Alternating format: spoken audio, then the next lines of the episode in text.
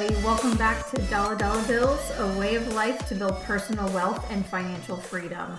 I wanted to talk about something that is very near and dear to my heart, and it's actually a change that was passed in legislation. I think it was late last year, but it's it's now starting to become in effect. So it's very exciting. It's very targeted towards kind of the everyday person and allowing them to you know both incentivize and increase their ability to save for retirement. And so what i want to do is really take this episode today to go through the changes that will be impacting you and they're all really really great changes. So i'll talk about them in, in high level. But you know as you guys dig into these as they are applicable to you think about how they will impact you personally in your life think about how or or what you'll be seeing from your employer moving forward because of these impacts. And then obviously as you you know mentally and emotionally prepare for retirement start thinking about how these changes will impact you kind of later in life. Maybe you're already at that point. But i want you guys to to hear this and to understand what it all means because it's all really really good stuff. And i'll go through these changes kind of step by step. So if you guys aren't aware it's what happened is there there was the Secure Act, which is the Setting Every Community Up for Retirement Enhancement Act that was actually passed into law by Donald Trump back in December of 2019. That legislation altered existing retirement savings plan systems in terms of RMD, which is the required minimum distribution, contributions to traditional IRAs, 529 plan, uses for student loans, and then making annuities easier for 401k plan administrators to offer. So, what they've rolled out with recently is the Secure Act 2.0, which basically expands on all of those provisions including you know increasing the RMD age, which is really great. Actually, to 73 in 2022. So right now in 2023, you'll see that it's 73. I think I believe it was 72 previously.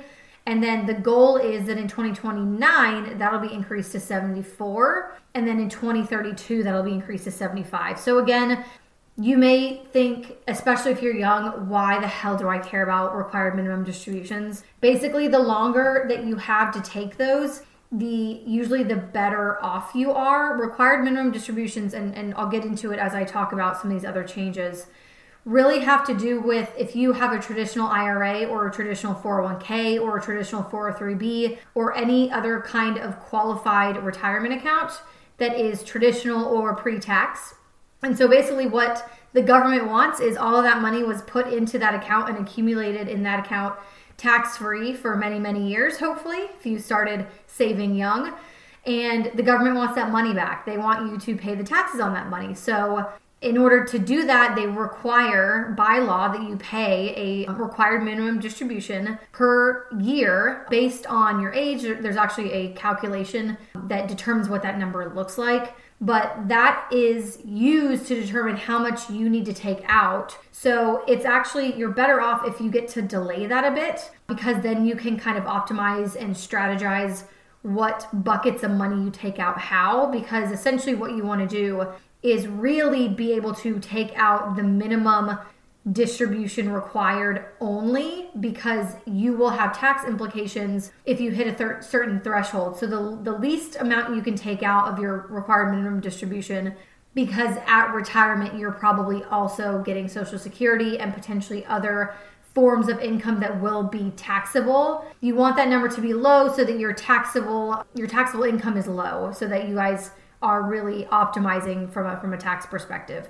There's also other ways to benefit from that, at least in the in the near term, and that's taking your traditional IRAs, your traditional 401ks, rolling them into a traditional IRA, and then rolling those into a backdoor Roth IRA, which allows you again and, and, and that's why increasing the age on required minimum distributions is great because let's say you've retired so your income is much lower than it was pre-retirement you can do a backdoor Roth IRA with that money, take out the dedicated amount you want to take out. So maybe you just take out the amount of a standard deduction, roll that into an IRA every year or a Roth IRA every year. And so then you're able to effectively really limit the tax the, the, the, taxable income that you have per year and you're able to roll that into a roth that then sits as a roth and then you can use it in whatever way you want further down the road and later on so not to berate that topic too much but it's it's exciting and that's kind of why i wanted to explain it because some of you might not care right now or know that you should care at some point in the future. So, what I want to do again is go through there's about 9 changes that will impact you guys, so I'll go through them one by one and, you know, kind of make it put it in simple terms and something that I think will be relevant and applicable to you in your life. Today, again, all great changes. So, from a financial money nerd perspective, it's like Christmas morning. It's great. So, again, the first one I mentioned, we've already kind of dove into a bit on RMDs. And again, starting January 1st, 2023, the age in which the owner of the retirement account, again, these are traditional retirement accounts, pre tax retirement accounts, should be taking or will be required to start taking RMDs is going to move to 73. So that's starting January 1, 2023. So that's that's already in place now. And again, that is by April, I believe it's April 15th. By that April 15th, after the year you turn 73. So take that into consideration. That could give you a couple of additional months to not take your RMD. So again, do the math based on when your birthday is in that calendar year of when you turn 73. Some caveats there. So, if you've turned 72 in 2022 or earlier, you will need to continue taking RMDs as scheduled. So, again, if you're already kind of at that point where you're taking RMDs and it's impacting your your retirement life right now as as we speak, this is not going to apply to you. But for everybody else who is younger than that, this is applicable moving forward. Additionally, like I had mentioned previously, it actually pushes the the required minimum distribution age limit in 2033 to 75. So again, I mentioned it before, it will also increase that number or increase that minimum threshold uh, in 2033 again to 75. So that's that's great news for everybody. Also, starting in 2023, so this year, the there's always been a very steep penalty on not taking your RMDs. So, like I said, the government wants your money. They want to get they want their cut of you know what you've what you've made and put away and saved over the years. So that will actually decrease. So that penalty for not taking your RMDs when you're needing when you're needing to take them and the amount you're needing to take will decrease to 25% of the RMD not taken from a previous 50%. So it basically cuts that in half, which is nice. Also, the penalty will be reduced to 10% for IRA owners if the account owner withdraws the RMD amount previously not taken and submits a corrected tax return in a timely fashion. So basically, if you forgot or you didn't know how much you were supposed to take out or you took out the wrong amount, and you correct it, then it's only a 10% penalty there. Okay, so that's kind of the first one. Number two, higher catch up contributions. So starting January 1st, 2025, individuals ages 60 through 63 years old will be able to make catch up contributions up to $10,000 annually to a workplace plan, and that amount will be indexed to inflation. Just for reference, the catch up amount for people age 50 and older in 2023 is currently 7,500. Of course, there's caveats to everything. The caveat here is if you earn more than $145,000 in the prior calendar year, all catch up contributions at age 50 or older will need to be made to a Roth account in after tax dollars. Individuals earning $145,000 or less, adjusted for inflation going forward, will be exempt from the Roth requirement. IRAs, so moving into IRAs specifically, currently have a $1,000 catch up contribution limit for people age 50 and older.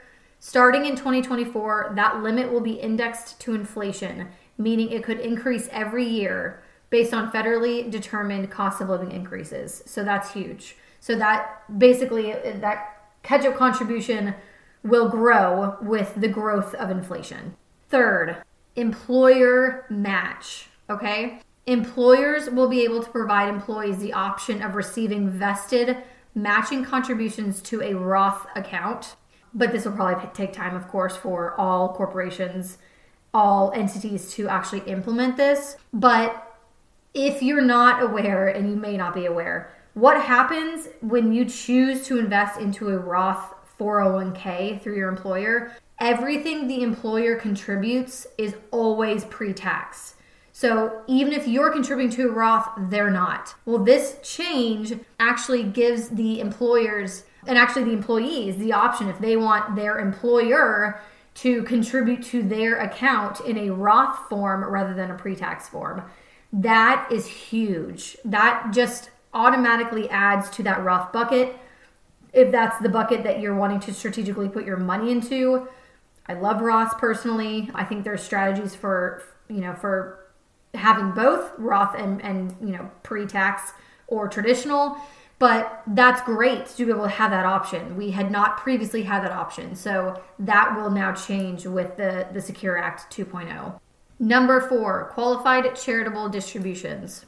So beginning in 2023 this year people who are age 70 and a half and older may elect as part of their qcd qualified charitable distribution limit a one time gift up to $50,000 adjusted annually for, for inflation to a charitable remainder unit trust, a charitable remainder annuity trust, or a charitable gift annuity. This is an expansion of the type of charity or charities that can receive a QCD.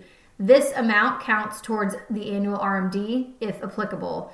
Note, for gifts to count, they must come directly from your IRA by the end of the calendar year. QCDs cannot be made to all charities. So this is applicable maybe not to to everybody, but it is a nice way if you are wanting to give and you're wanting to provide to um, a charitable cause. It's a nice way to be able to do that, and it gives you some some nice flexibility there. Number five, other changes for annuities. So qualified longevity annuity contracts (QLACs) are getting a boost. So QLACs are deferred income annuities purchased with retirement funds typically held in an IRA or 401k that begin payments on or before age 85. The dollar limitation for premiums increases to 200,000 from 145,000 starting in January of 2023. The law also eliminates a previous requirement that limited premiums to 25% of an individual's retirement account balance.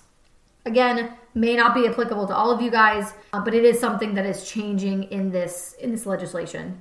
Number 6, automatic enrollment and automatic plan portability. I love this one personally. I love the next few actually. The legislation requires businesses adopting new 401k and 403b plans to automatically enroll eligible employees starting at a contribution rate of at least 3% starting in 2025. It also permits retirement plan service providers to offer plan sponsors automatic portability services, transferring an employee's low balance retirement accounts to a new plan when they change jobs. The change could be especially useful for lower balance savers who typically cash out their retirement plans when they leave jobs rather than continue saving in another eligible retirement plan. I also read somewhere else, and I'm not sure if it's 100% true. I need to I need to do more investigation. That they will also be increasing. Not only will they start you off at a minimum of three percent of your salary, but they'll also be increasing that by one percent each year until it reaches uh, ten percent. So that would also be an automated change to your retirement account that would kind of force you to save more every year. And I think it is beautiful. I did it myself and I set it up myself when I had the ability to do it years ago in one of my employer accounts. And I'm so happy I did it. That's half the reason, maybe not half the reason, part of the reason that I have the money that I have today is because I kind of mindlessly increased that every year. I didn't even have to look at it, didn't even have to touch it. It just happened. So if that's the case in this in this legislation, that would be great too. If it automatically did it for for employ if employers automatically did it for employees. Number seven, emergency savings. So, defined contribution re- retirement plans would be able to add an emergency savings account that is designated Roth account eligible to accept participant contributions for non highly compensated employees starting in 2024. Contributions will be limited to 2500 annually or lower as set by the employer, and the first four withdrawals in a year would be tax and penalty free. Depending on the plan rules, contributions may be eligible for an employer match. In addition to giving participants penalty free access to funds, an emergency savings fund could encourage plan participants to save for short term and unexpected expenses. So basically, what this is saying is in addition to, or kind of kind of lumped with your 401k plan or employer sponsored qualified retirement plan, they would create this kind of cash account component that could force employees to start saving into a what they're considering a Roth designation with which if you've heard any of my podcasts on Roth, Roths can and I wouldn't say should, but can be used as a another bucket of savings if needed. So that would kind of act in that way for people and again kind of force maybe maybe not force but make it easier for people to start you know their own emergency savings account a little bit more in an, incentivized manner in a single place by the employer and that would be even better if they somehow matched that. That would be cool. But that's that's number seven on our list of changes. Number eight student loan debt. Starting in 2024 employers will be able to match employee student loan payments with matching payments to a retirement account giving workers an extra incentive to save while paying off educational loans. That is huge. That that's absolutely massive. Basically what they're saying is let's say you have to choose between paying off your student loans or or putting money in retirement because you may not have the ability to do both at the same time then the employer will will basically incentivize you to continue paying your student loans by matching what you're paying on your student loans towards a retirement account for you. That's huge. As you guys probably know in most cases, if not 100% of cases, I haven't seen one where it's not the case, you have to contribute in order to get any kind of employer match, and you have to contribute that amount. So if you're contributing 1%, of your income to a 401k, they're only con- contributing 1%, even though they could contribute up to 6%. So that would be huge if they're not even forcing you to contribute and they will contribute on your behalf into a retirement account as you're making student loan payments. The last one I wanted to talk about is 529 plans. So after 15 years, 529 plan assets can be rolled over to a Roth IRA for the beneficiary, subject to annual Roth contribution limits and an aggregate lifetime limit of $35,000. Rollovers cannot exceed the aggregate before the five year period ending on the date of the distribution. The rollover is treated as a contribution towards the annual Roth IRA contribution amount. So, this statement and things that I have seen recently on 529s have really they they start to kind of re-incentivize that as a good investment for kids for college. Even if you know if you're saving for maybe not your children but a relative's kids or maybe even like yourself for college because this basically allows you up to a certain amount to roll that roll that number. Let's say you're not going to college or, or your kids end up not going to college and there is that always that risk especially with how much college is. The reduction of requirement by employers for college degrees and the level of college degrees these days you know maybe they decide they don't want to go to college. Being able to roll that into a qualified retirement plan is huge. That's a huge benefit a huge perk here. So um, something that i think you guys need to all take note on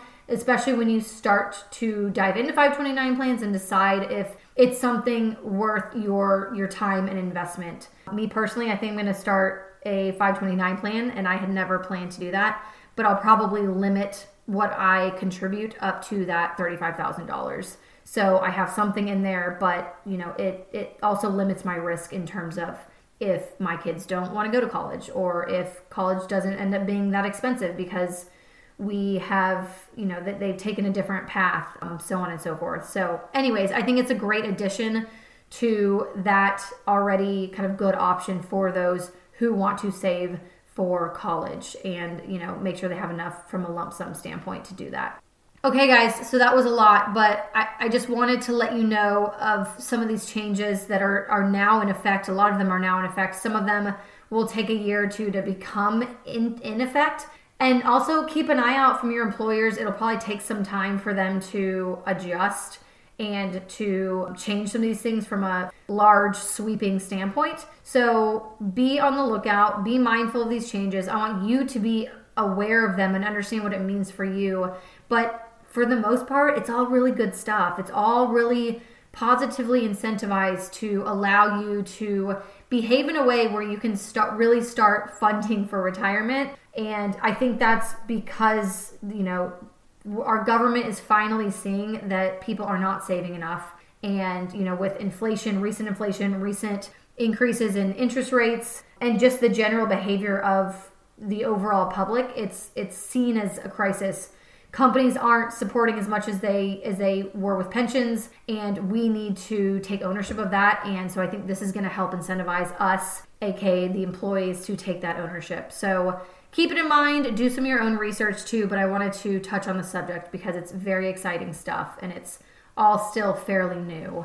So that's all i have today. As always remember to respect yourself by respecting your money and we'll talk soon